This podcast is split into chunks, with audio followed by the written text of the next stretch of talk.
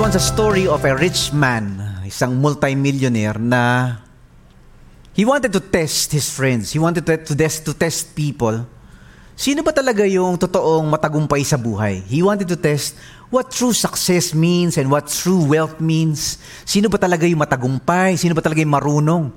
Who the wise people are.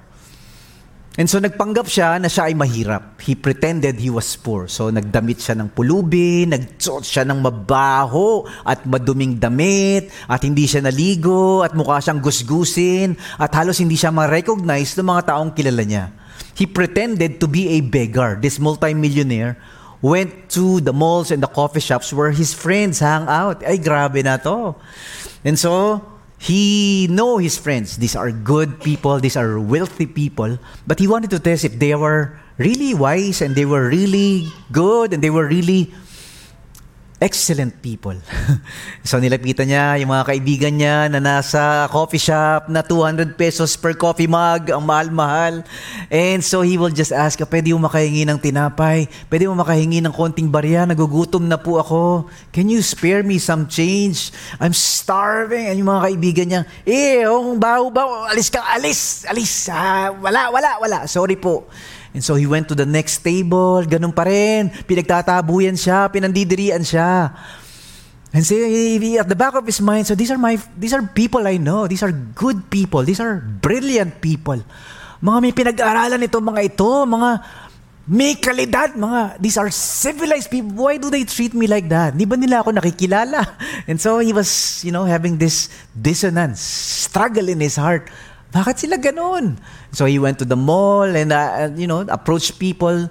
This intellectual people and this wealthy, classy people just kept on ignoring him. And finally, after several hours of walking, napunta siya sa isang urban poor area, squatter area. Malapayatas ang dating na merong nakatambay sa kanto, nang nagpapausok ng panabong na manok, may sumisigaw ng taho, taho, balot, balot. May parang iba na, iba na yung lugar. It's not, he's now far from his village. Malayo na siya sa kanyang medyo high class na tirahan and then may mga tambay sa kanto, nagtotong eats and meron ding mga nanlilimos And then somebody approached him and said, Pare, kumain ka na ba? May pandesal ako dito. Kape muna tayo. At yung kape ko, 3 and 1 lang. Pasensya ka na. And so, people will give him food. And people will approach him and tell him, ah, pasok ka sa bahay namin. So he went to this small, tiny, stinky house. Five children, husband and wife. Nagkakasa sila doon. Oh, kain muna tayo. Magmerenda ka muna. So, hindi masarap yung pagkain. Pero tawanan sila ng tawanan. Ang saya-saya nila. Hindi magara ang bahay, pero parang matulungin at nagmamahalan sila sa isa't isa. So this wealthy multimillionaire came back to his to this to his mansion and reflected upon what he saw. This is what he found out. Sabi niya, hindi pala lahat ng mga nakapag-aral at matatalino ay totoong tao. Hindi pala lahat ng maraming blessing galing kay Lord ay nang be-bless ng iba. Yun ang kanyang reflection. Hindi naman lahat. Meron ding mga tumulong siguro, meron ding mga mapagkawang gawa, pero not everyone who was blessed by intelligence or wealth or strength are helping others. Pero yung mga, sabi niya, minsan gulatan daw sa lipunan. There are surprises in society. Sabi niya, yung mga walang-wala, sila yung tumutulong. Bakit yung mga nagdarahop at sila rin gutom, wala rin silang makain, sila yung tumutulong sa mga nagugutom at naghihirap. Sabi niya, very interesting, very fascinating. Minsan ganun din daw sa buhay natin. Minsan maraming gulatan. So many surprises. Yung inaasahan mo na tutulong dahil may kaya. Yung inaasahan mo na dadamay dahil kaya niya. Yung inaasahan mo na magmamahal at tutulong at maglilingkod dahil may pinag-aralan siya. Ayaw makialam, ayaw tumulong, ayaw dumamay. Hello? Pero yung hindi mo inaasahan na sila rin yung nangangailangan ng tulong, sila rin yung kailangan ng pagdamay, They're starving, they're poor, but they are helping. Gulatan daw. So the book of First Corinthians is all about pleasant surprises and painful surprises as well. So nagpapatuloy po tayo. Minsan, yung inaasahan ng, ng mundo na matalino, magaling, matagumpay, mayaman, sa mata ng Diyos, sila yung nagdarahop, sila yung sablay, sila yung hindi marunong magmahal. Ah. Pero yung mga tao na sa tingin ng tao, hindi marunong, hindi magaling, hindi mayaman, hindi matalino. Sila yung sa paningin ng Diyos tagumpay kasi nagmamahal kahit masakit, tumutulong kahit masakit, nagpapatawad kahit masakit. Ah. And that is 1 Corinthians for all of us. The Apostle Paul brings us back to the message of the cross. The cross is the antidote to all divisions. The cross is the antidote to all arrogance. the cross is the antidote to all false conceptions of success and wisdom. Yung totoong matagumpay at marunong, pag tinapat mo sa krus, mapapahiya. Kasi yung totoong matagumpay sa mata ng Diyos ay yung mamang namatay sa krus. Ah, Diyos may hari ng sanlibutan. He owns the universe, but He washes the feet of disciples. He owns the heavens and the earth, but He gave His life for filthy sinners. Ang dudumi, inakap niya. Binu, binabastos, dinuduroan siya pinapatawad niya. And that's the cross. Apostle Paul says, matitigil ang hiwalayan niyo, matitigil ang yabangan ninyo, balikan niyo yung krus.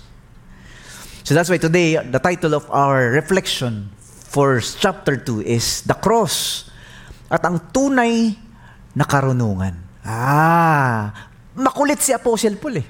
Binabalik-balikan niya lagi yung pagkakaiba ng wisdom galing sa mundo at wisdom galing sa krus. Magkaiba. You, you can sense the contrast, the standards of God's wisdom, the standards of God's success, and true wealth in the eyes of God, and the definitions and the criteria for human standards. Grabe, ano?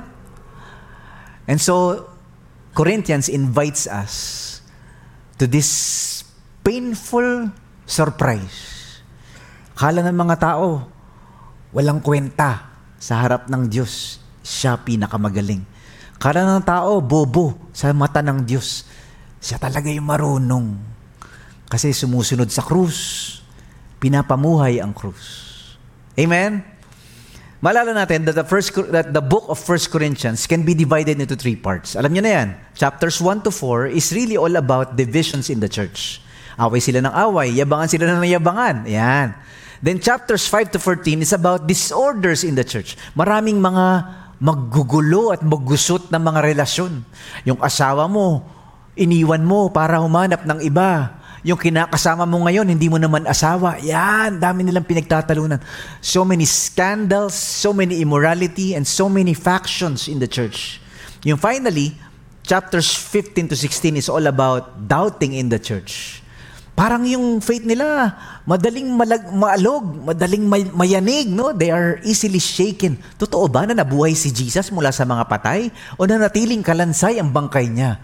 Is the resurrection real? Is the cross dying for our sins? Jesus, is that genuine or real? Ang dami nilang mga tanong. But in the end, the Apostle Paul invites the people in Corinthians, the Christians, the believers in Corinth, to understand who they are in Christ and live out who they really are. Ah. And then, chapter 1 and chapter 2, he begins his rebuke and his message to them. Ang simula talaga ng Corinthians is back to the cross. Balikan ninyo ang kahulugan at kabuluhan ng krus sa inyong buhay, sa inyong relasyon, sa inyong church, sa inyong pamilya.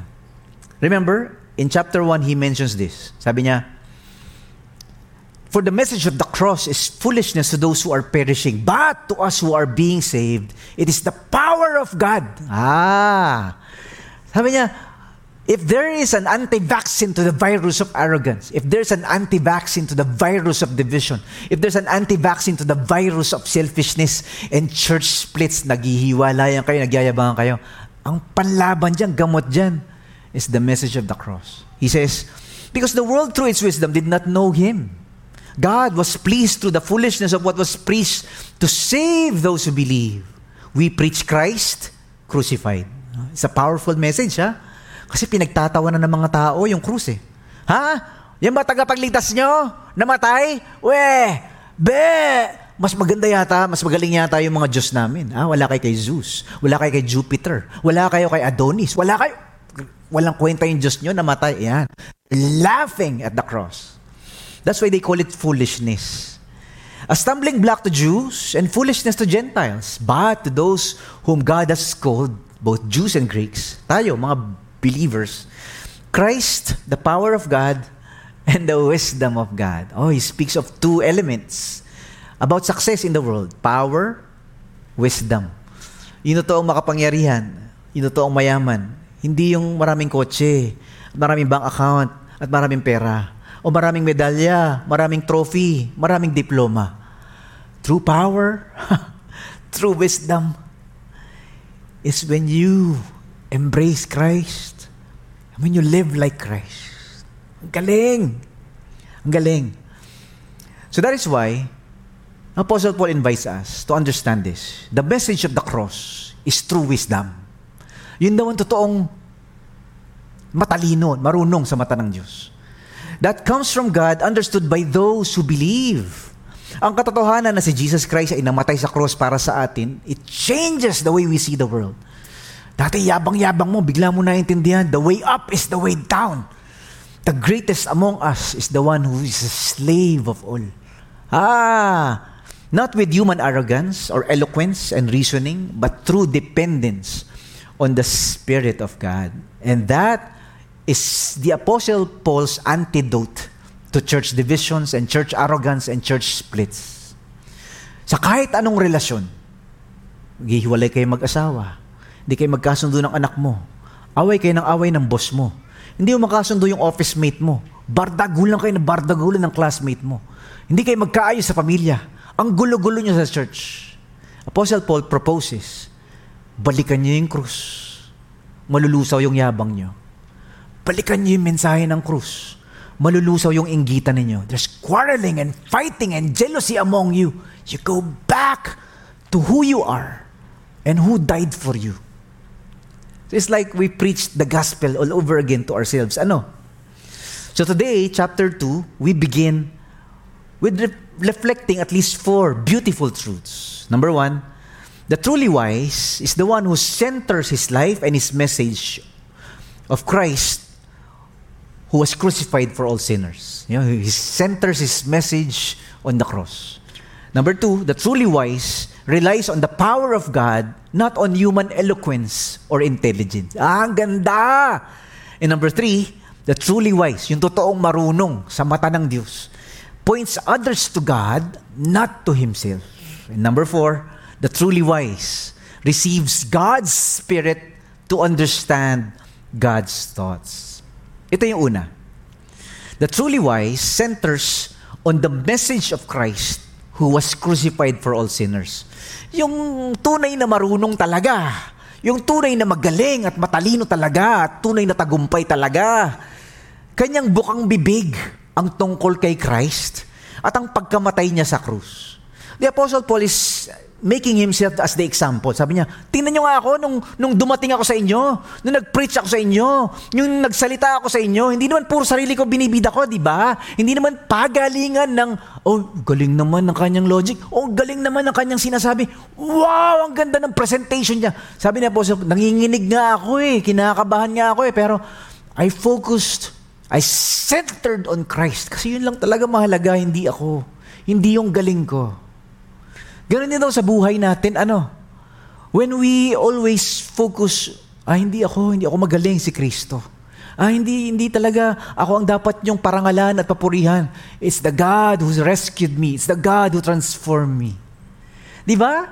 That's why the Apostle Paul says in verse, verses 1 to 2, sabi niya, And so it is with me, brothers and sisters. When I came to you, I did not come with eloquence, ah, or human wisdom, as I proclaimed to you the testimony about God. For I resolved to know nothing while I was with you except Jesus Christ and Him crucified. Galing! Sabi niya, wala na ako mga pinagsasabi sa inyo na mga hindi naman mahalaga. I did not boast about myself. I did not brag about my eloquence or intelligence. I just centered on the message of Christ because that's what really matters most. Sabi niya, mga kapatid, Nung simula, pumunta ako sa inyo na para, para i-preach ang mes- mensahe galing mismo sa Diyos, hindi ako gumamit ng mga nakaka-impress na salita para magmukhang matalino. Maraming, maraming ganun ha. Nakaka-impress ng highfalutin words. Nakaka-impress ng mga salita, sabi ni Apostle Paul. Para kunwari matalino. Grabe, gamitan natin ng mga French. Gamitan natin ng mga British English. Kasi nung kasama nyo ako, nag-decide akong kalimutan ng lahat Matalino si Paul, pero sabi niya, I will set aside everything I know, all my knowledge and my PhDs and all my eloquence. Kalimutan ng lahat except ang pagtuturo tungkol kay Jesus Christ at ang pagkamatay niya sa krus. This is amazing, ano? The Apostle Paul seems to imply when you focus on Christ, your life will diminish The spotlight on you will lessen. Hindi ikaw ang bida. Hindi ikaw magaling lagi. Malulusaw yung yabang mo kasi si Kristo ang tinataas mo. At the same time, mababawala, mababawasan daw yung pagkakampi-kampihan. Kasi in Corinth, nakita natin ito sa chapter 1, ano? meron silang fans club. Ah, ako, fans club ako ni Apostle Paul. Ah, fans club ako ni Elder Apollos. Ah, fans club ako ni Peter, ah, fans club ako ni Jesus. Wala, wala kayo. Kami magaling, kayo hindi. So, sabi ni Apostle Paul, when you focus only on who matters most, it's not people, it's not intelligence, it's not the giftings. They're very gifted. Ah. The Corinthians are very gifted. They speak in tongues, they prophesy, they have wisdom. They can understand the language of angels. Ang gagaling, they were blessed. So alam niyo pagka binibless tayo ni Lord, yumayabang tayo eh. We are prone to arrogance and we're prone to factions and we're prone to superiority complex. Knowledge pops up eh. Dami mong alam. Ang dami nang binigay sa'yo ni Lord. Meron ka ng diploma dito, meron ka ng certificate pa dito. Ang dami mo nang ginraduatean. Ang dami mo ng blessing, material blessings, financial blessings, emotional blessings, physical blessings, mental blessings, lahat na blessing pwede raw tayong magyabang. Unless we focus on what really matters most. Sabi niya, I preach to you not with my intelligence and eloquence, though I can. Nagsalita ako sa inyo, nangaral ako sa inyo, nakatutok kay Kristo. You know what this implies as well? Ang epekto rin nito, tayo nakatingin kay Christ, hindi sa mga tao. Why? Kasi yung mga tao, makasalanan. Yung mga tao, imperfect. Yung mga tao, nambubudol. Yung mga tao, nananakit. Nag-aaway kayo, hindi kayo magkasundo. So kung sa tao ka nakatingin, aalis ka sa church. Hello? Kung sa tao ka nakatingin, tatama rin ka mag-church. Kung sa tao ka nakatingin, ayaw mo na sa church. Pero kung kay, kay Jesus ka nakatingin, haha, hello? Magpapatawad ka kasi si Kristo naman talaga mahalaga, hindi tao. Para daw pag mag-asawa yan, di ba? Pag may kinasal nga ako, lagi ko sinasabi, oh, pinakasalan mo, makasalanan. Yung pinakasalan niya, mas malaking makasalanan. Pareho kayong makasalanan. Mag-aaway kayo, magtatampuhan kayo, magkakasakitan kayo. Kasi tayo hindi pa perpekto. Unless ang pangalan mo ay pekto. So that is the reason why Paul invites them. You center on Christ. You focus on the cross. Si Jesus lang talaga ang tingnan ninyo. Hindi tao kahit nagano kagaling. Hindi tao kahit nagano ka galing magsalita. Hindi tao kahit nagano katalino o gano kayaman. Kasi si Jesus lang talaga ang ating bida. Yan, ano, that's chapter 1. Ang galing. Which leads us to the second portion of this reflection. Apostle Paul says, ah, ang tunay na marunong, the truly wise, relies on the power of God, not on human eloquence or intelligence. Ang tunay na marunong, kanyang inaasahan ang kapangyarihan ng Diyos, hindi ang angking galing. Oh, ang galing! While in the world, they define wisdom and intelligence and eloquence and success as, ah, dapat umasa ka sa sarili mong galing. Dapat umasa ka sa sarili mong talino. Dapat sa sarili mong sikap at pagtsatsaga. While that is important, that is not enough. Because sa mata ng Diyos, ang totoong marunong, true greatness, true wisdom in the eyes of God, is dependence on God. It's like we acknowledge we are nothing without God. Tinan niyo to. Sabi ni Apostle Paul, When I came to you, I did not come with eloquence or human wisdom. I came to you in weakness, with great fear and trembling. My message and my preaching were not wise and persuasive words, but with the demonstration of the Spirit's power. Kapangyarihan ng banal na Spirito, kapangyarihan ng Diyos ang pinakita ko sa inyo. Nung pumunta ako sa inyo para i-preach ang mensaheng galing mismo sa Diyos, hindi ako gumamit ng mga nakaka-impress na salita para magmukhang matalino. Nakita nyo kung gaano ako kahina at nanginginig pa.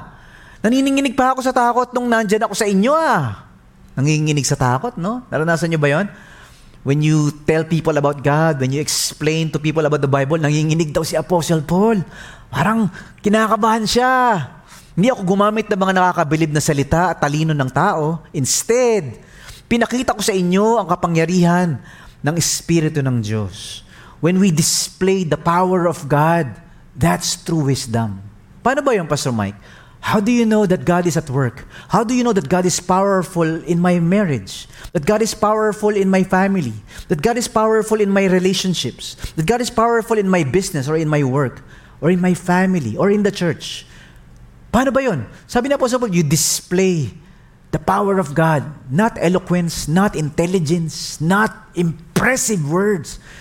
Kundi kapangyarihan ng Diyos. Ay, grabe to. Nasa Bible to ha. The kingdom of God is not a matter of wealth and intelligence and eloquence. It's a matter of transformation through the power of the Holy Spirit. It's righteousness, peace, and joy in the Holy Ghost. Ito yung ramdam mo na may Diyos kasi nagkakabati kayo magkaaway. Ramdam mo na kumikilos ang Diyos kasi pinapatawad mo yung nang budol sa'yo at nang api sa'yo kahit masakit ramdam mo na Diyos ang kumikilos, hindi yabang ng tao. Kasi minamahal mo yung ayaw mahalin ng iba. Pinapatawad mo yung ang sakit-sakit ng ginawa sa'yo. When you see millionaires and brilliant, excellent people wash the floor and arrange the chairs and serve as ushers, ay grabe, wow, may Diyos talaga. Pare, mayaman yan. Kilala ko yan. Grabe yung bahay niya. Grabe yung negosyo niya. Laki. He's helping the poor. And that's when you know God is at work. Yun, that's, that's the Apostle Paul. It's the power of God. Nagkakabalikan yung naghiwalay. Nagpapatawaran yung magkaaway. Nawawala yung sungit at yabang nung tigasin. Hello? Mami, nagbago ka na. Daddy, anong, anong nakain mo? Bes, ba't nawala ang yabang mo? It's the power of God. Ah. Nawawala ang bisyo. Nababago ang buhay. Umaayos ang pamilya. Nagpapatawad sa kaaway. Binabato ng tinapay yung nagbato sa kanya ng bato. It's the power of God. Hi. And that is how the cross is seen in our lives. Kitang-kita yung cross sa buhay mo. Grabe! The man who forgave those who spits on him. Papatawad mo ba yung mga taong dinuraan ka? Sinaktan ka, inabuso ka, pinagsamantalahan ka? That's the cross. That's the message of the cross. And that's why it's so powerful kasi hindi pa talinuhan, hindi pa yamanan. Yung totoong galing sa mata ng Diyos ay yung galing magmahal, magpatawad, magpakumbaba. That's why Jesus says, the greatest among you is the slave of all. Yung handang paglingkuran kahit masakit. Yung handang magtumulong kahit na nakakahiya. Yung handang maglingkod, magpatawad, magmahal, magbigay, magparaya dahil sa krus. Ito ang turo ng cross. This is the way of the cross. It's the way of humility. It's the path of forgiveness. It's the way of sacrifice. It's pain that brings glory. No crown, no glory. Ay grabe no, si Apostle Paul binabalik niya lagi, it's the cross, it's the cross. Hindi kayo maghihiwalay, hindi kayo magyayabangan. Balikan ninyo ang mensahe ng krus. That's why he made a contrast. Makikita niyo to. Human wisdom, according to the Apostle Paul, from the world is driven by arrogance, results to disunity. Ay, grabe, yabangan sa mundo. The human wisdom from the world is self-preservation. Ah, dapat ako muna. Ako muna. Pamilya ko muna. Pakialam ko sa inyo. Yan. Fights back and defend. Dapat gantihan mo. Dapat balikan mo. Dapat banggain mo rin. Gasgasan mo rin. Siraan mo rin, pare. Hindi pwede yan. Naku, hindi. Naku, lintik lang. Walang. That's the way of the world. Pagalingan, patalinuhan, payabangan. The shiniest bling.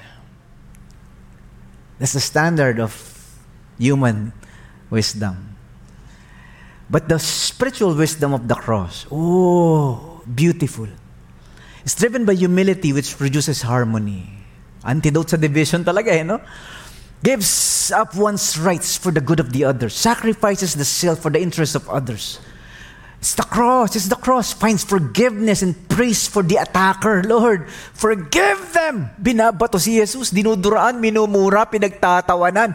Forgive them. He forgives the attackers. They don't know what they're doing. Travels the road that brings unity and unison and relinquishes control in order to be controlled. Amazing, amazing. It's the servant path. It's the path of the one who died on the cross. Kaya ang Bible daw, punong-puno ng gulatan. Painful surprises, but pleasant surprises as well. Gulatan talaga, magugulat ka, ha? Yun bang pananaw ng Diyos sa magaling? Yung naglilingkod, yung alipin ng lahat, yun ang magaling sa mata ng Diyos, hindi yung sikat, hindi ma- 'di ba? When we when we have elections, sino bang iboboto mo pare? Sino bang magaling? Sinong may PhD? Sinong matalino? Sinong magaling magsalita? Sinong magaling mambol? Sinong mukhang Korea ng kutis? Sinong gwapo? Sino maganda? Sinong sikat? Ang galing sa poster, photogenic. Yan, boboto ko yan, pare. Bakit? Boboto? Eh, ang ganda eh. Di ba? Eh, matalino eh. Eh, mayaman eh. Siyempre, hindi na magpapayaman niya. Mayaman na. So, marami tayong... But God looks at the heart. Naalala niyo when when the apostles, uh, when the disciples were asking Jesus, kasi sabi ni Jesus, you have to love your neighbor. Sabi ng mga apostles, Lord, who is our neighbor? Ah, boom, he drops the bomb. He gives them a surprise.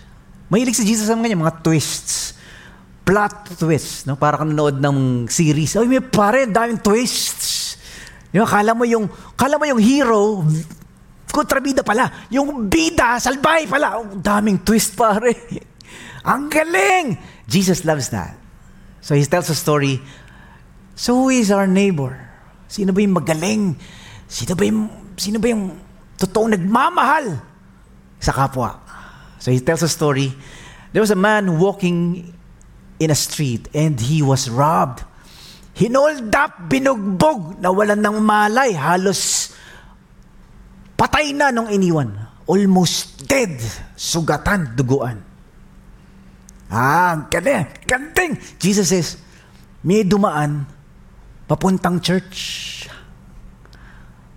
Nakabihis eh, papuntang church. Malilate na ako sa CBC. Nako, si Pastor Mike Preacher ngayon, kailangan magmadali. Oh, Na-relate na ako eh. God bless you. Sorry, sorry. Ha? Meron na namang dumaan. May PhD, kakapal ng libro. Taga-UP, taga-Ateneo, taga-Lasal. Grabe!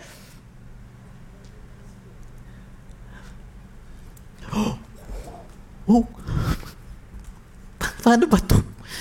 Malilate na ako eh. Dami kong, dami kong kargang libro. sorry, sorry. God bless you. Ha? And Jesus says, gulatan talaga. May dumaan nakatato. Nakatato mula kilay hanggang dami tato. Merong may ano ang tawag ito? Ear piercing. Ano ba? Nose piercing, ear piercing, lip piercing. Tayo buhok. Palong ng manok. Naka-leather jacket. Hmm. Parang OG, original gangster yata to ah. Parang, di ba? Naka-boots. Parang, eh, eh, nilalayuan. Kasi nakakatakot. Tumaan siya. Oh no! Wow! What happened? What? He carries the man. Sinakay niya sa kanyang Harley Davidson. Boom! Din sinugod sa isang medical facility. Ginikas niya. Miss, gcash ko na lang ha. Bilan niyo ng gamot. Sagot ko lahat. At lumabas. Pumunta sa kingship. Pumunta sa... Pumunta sa bugis. Nag-take out. Ito, panghapunan niya. Pang... Ay, grabe na to. Then Jesus asked, Sino yung talagang magaling? Sino yung matalino?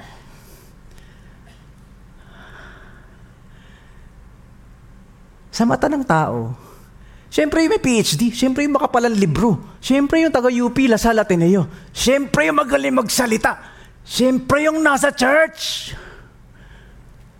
Sabi ni Jesus, hindi. Ito rin sabi ni Apostle Paul. Those who embrace the cross and live out the cross. That's 1 Corinthians 2.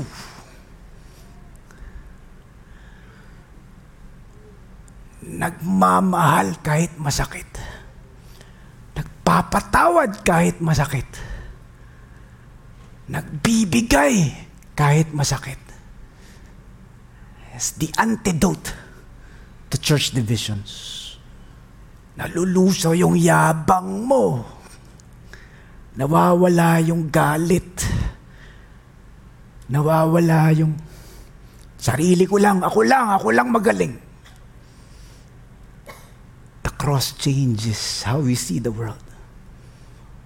Yung totoong matalino, yung totoong mayaman, yung totoong magaling, yung totoong tagumpay sa mata ng Diyos. Naguhugas ng paa. Pinapatawad yung binabas siya. Hello! Praise God. Palapakan natin ang Panginoon.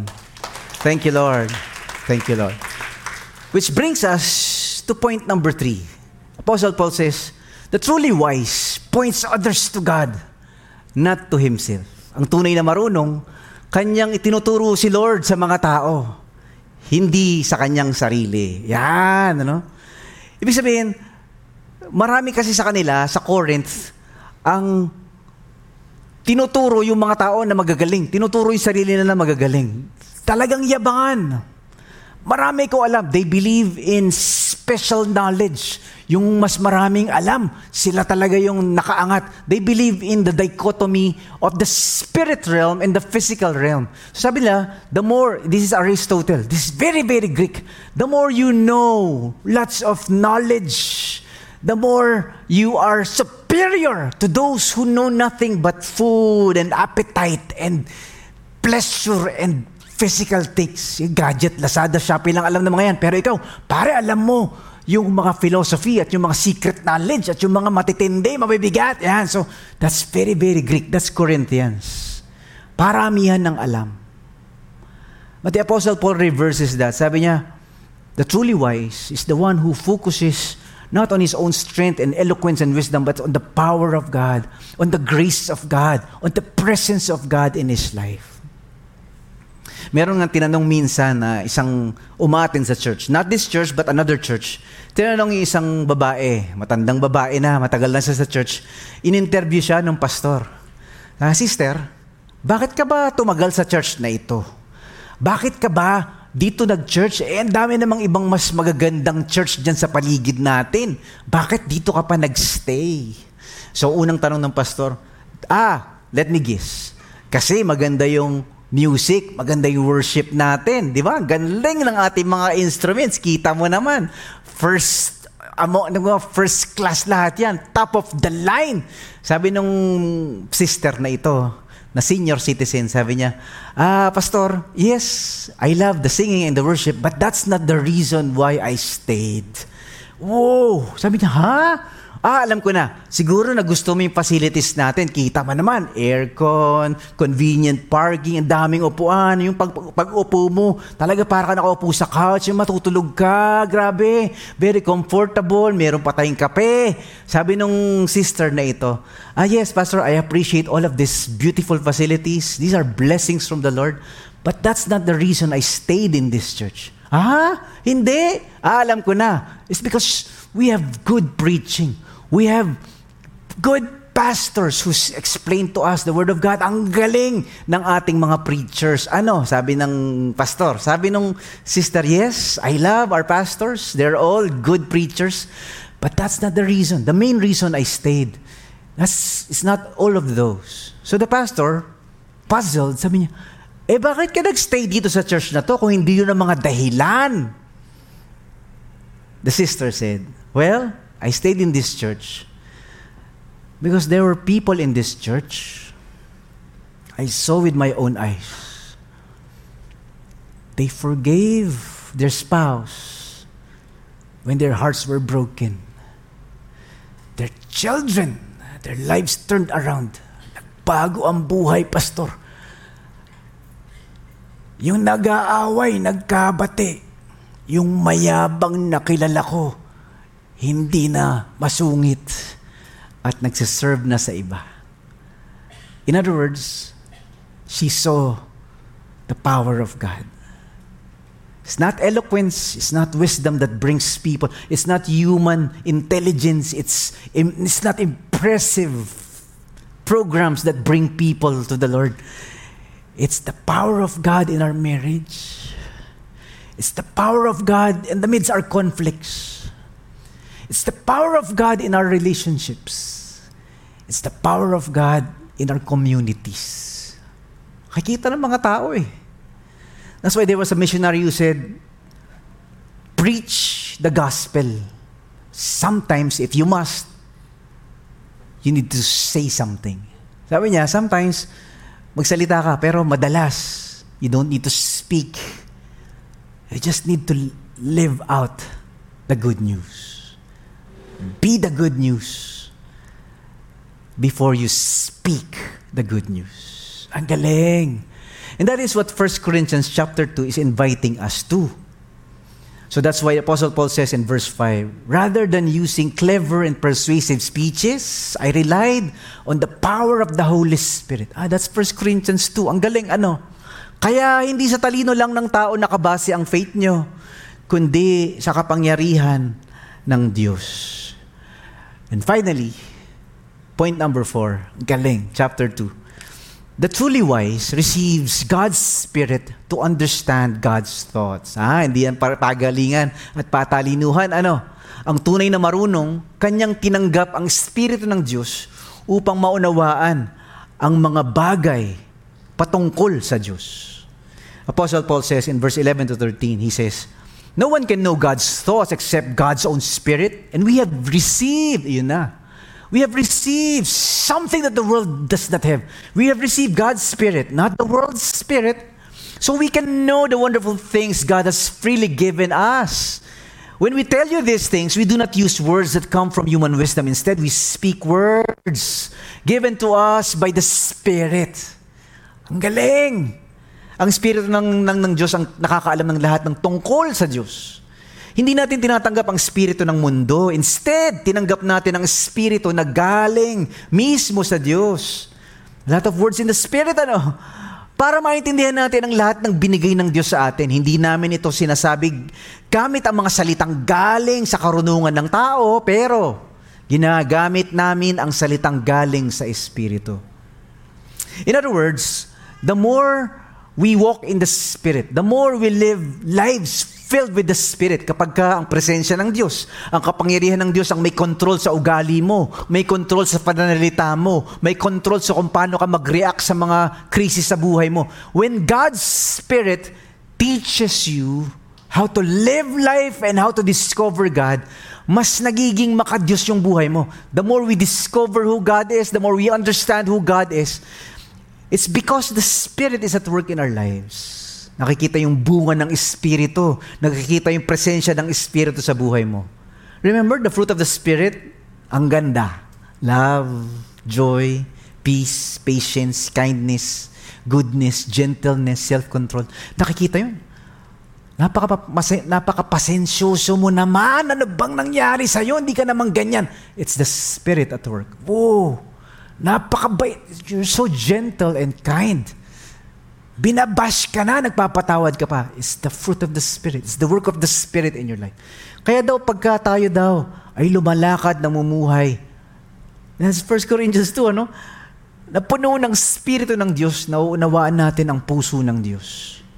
At tayo papamuhay natin ang ugali ng Diyos. Ang galing. And that is how we survive life. Guys, this is the secret to life. The secret is when we understand the heart of God. That only happens when we are filled with the Spirit of God.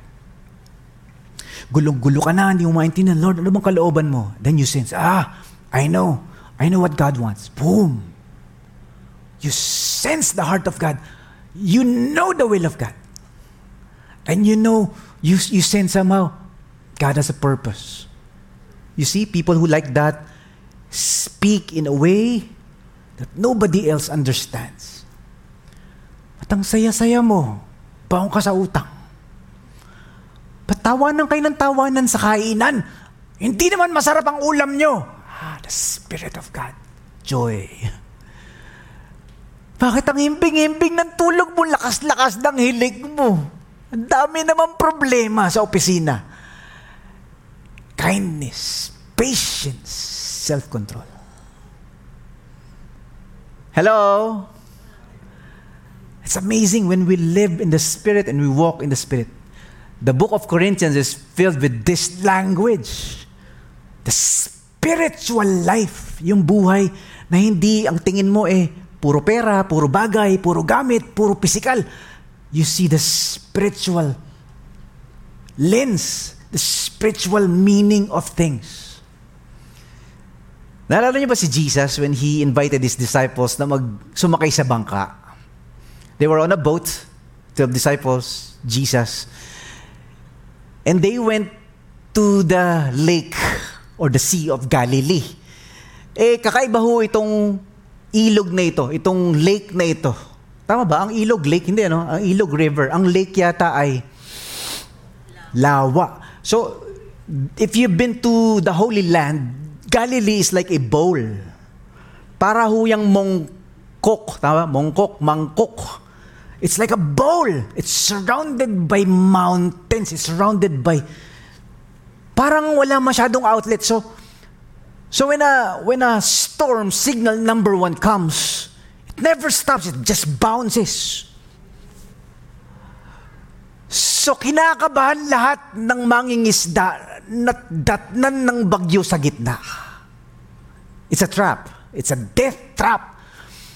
So if you are on a boat with veteran fishermen like Peter and James, di ba? Pagka kasama mo ay mga dekada ng mangingisda at ang mga mangingisda nagpanik, eh mag, magdasal ka. Ba't yung mga mangingisda nagpapanik? Kasi hindi talaga maganda yung sitwasyon. And so, dumating na ang bagyo, nasa bangka si Jesus at ang mga disciples. Some of them are veteran fishermen and they were shouting. The story says, Lord, malulunod kami. Mga mangingis daw, umayos ka nga. Ah, kaya ka. You're a fisherman and you're panicking. Lord, malulubog kami. Mama, that's the language. We will die. When fishermen cries like that, it's trouble. Hindi yan signal number 3, signal number signal number 13 yan. Grabe. And what? Ah, ang ganda. And what was Jesus doing? He was snoring.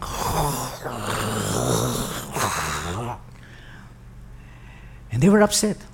Ba't natutulog si Jesus? And then he stood up and rebukes the wave and the wind. Boom! And they were, they were, in, they were in awe. Who, who is this man? The waves and the wind obeys him. See, the Spirit-filled life teaches us a different path, a different lens, a different perspective that the world cannot understand.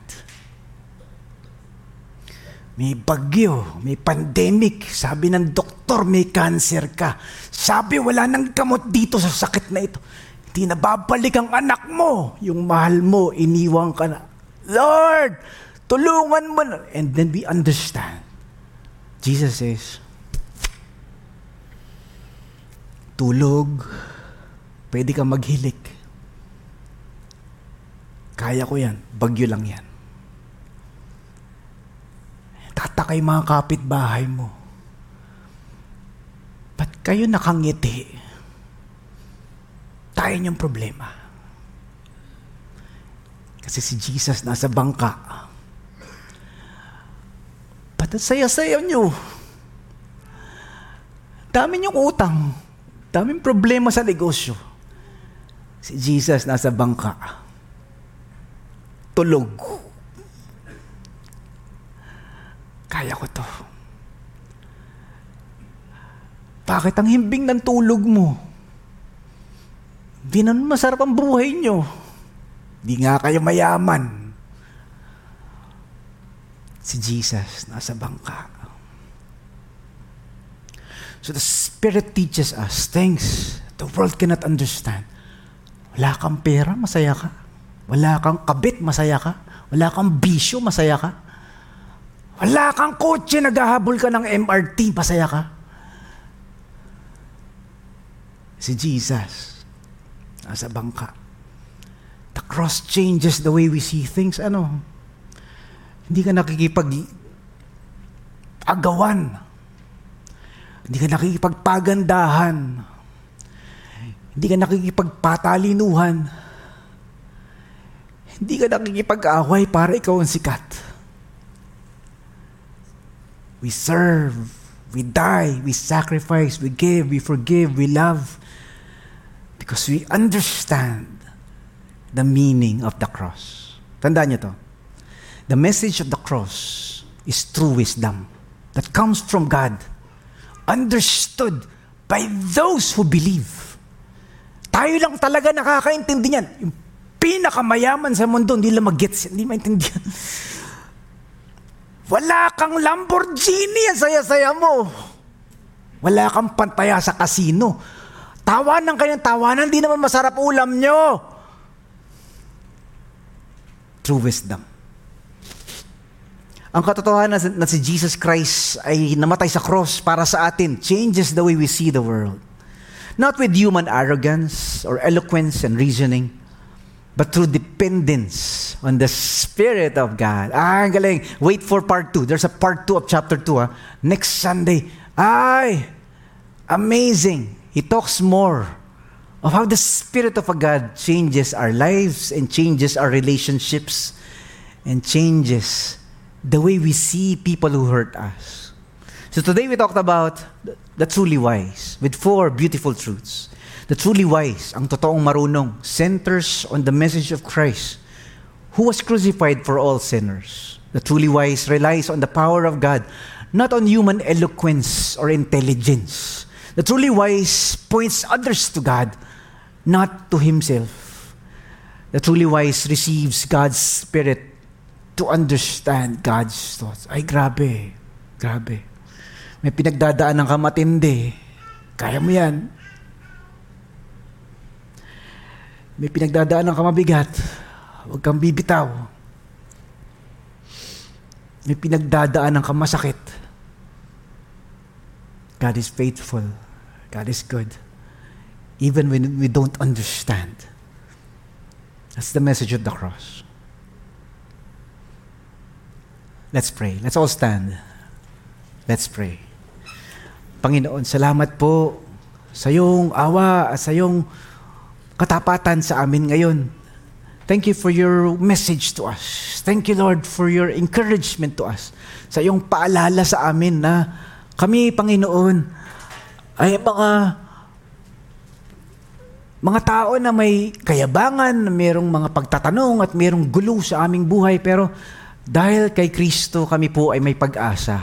We can understand that the wisdom of the world is contrary to the wisdom of God. Iba ang patakaran at panuntunan ng mundo kumpara sa patakaran at panuntunan ng Panginoong Diyos.